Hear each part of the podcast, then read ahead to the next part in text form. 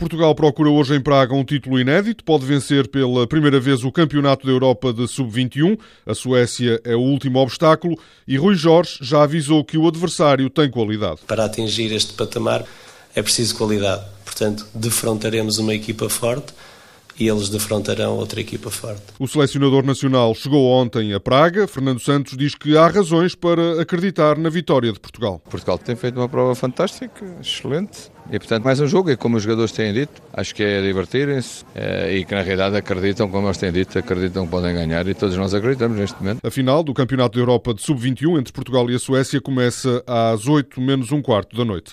Será a transferência mais cara de sempre no futebol português. O Futebol Clube do Porto vai pagar, segundo o jogo, 20 milhões de euros por Imbula, um médio francês de 22 anos que atuava no Marselha. O Diário de Notícias aponta para um valor ainda mais elevado, 22 milhões para o Marselha Marselha, mais 2 milhões para o empresário. Imbula chegou ontem ao Porto, já visitou o Museu do Clube e deve assinar hoje um contrato de 5 anos.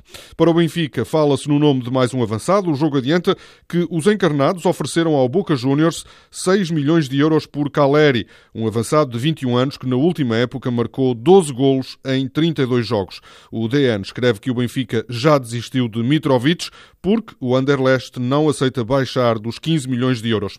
Em entrevista ao ao jornal A Bola, Luís Filipe Vieira diz que Mitrovic e também o costarriquenho Campbell não estão no radar do Benfica. Assegura que o clube fez tudo para segurar Maxi Pereira e promete uma equipa competitiva para lutar pelo tri.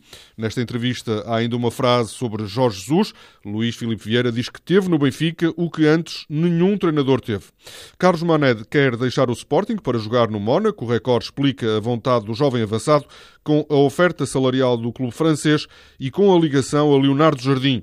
O Sporting, ainda segundo o Record, não aceita vender Mané por menos de 25 milhões de euros. O Mónaco não oferece mais do que 10. Uma maioria de 28 clubes, entre eles o Sporting e o Futebol Clube do Porto, aprovou ontem o regresso do sorteio dos árbitros.